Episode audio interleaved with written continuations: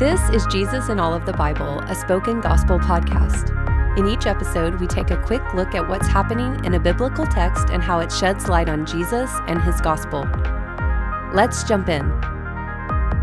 Psalm chapter 19 What's happening? Psalm 19 is about how God reveals his existence, character, will, and plan to all humanity.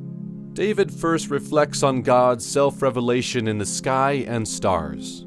Every millisecond of their existence proclaims their creation by a powerful God with an eye for beauty. Their message about God goes to every corner of the earth. David then bursts into a song of thankfulness for God's law. God has not left the duty of revealing who He is to the stars. He takes that responsibility on Himself. God speaks to the world in a way stars never could. Using human words, God reveals Himself in His law. No wonder David rejoices over the law. It is in the law that he can meet God. That is why David says the law is more precious than gold and sweeter than honey. It is the self revealing voice of God. There is one more reason David is thankful for God's self revelation in the law.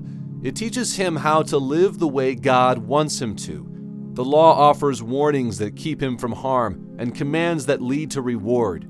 Finally, David asks God for forgiveness for the sins in his heart he can't perceive and for restraint against the more blatant sins he tries to fight.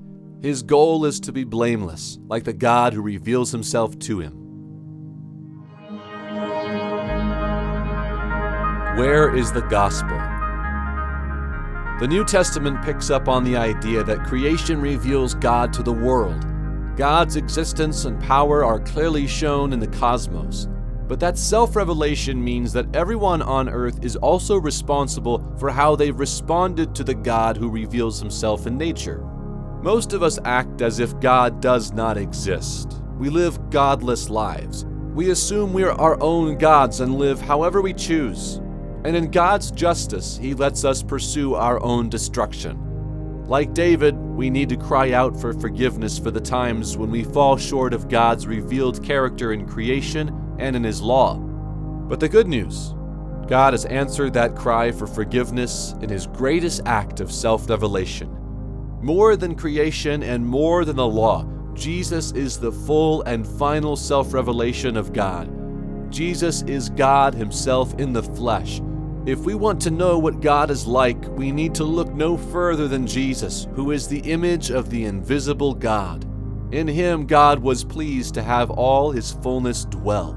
And this fullness of God's self revelation died on the cross for both our secret and blatant sins.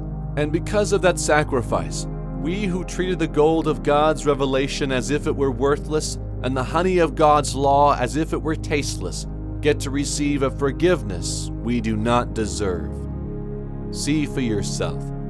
I pray that the Holy Spirit will open your eyes to see the God who graciously reveals himself in creation and in his law.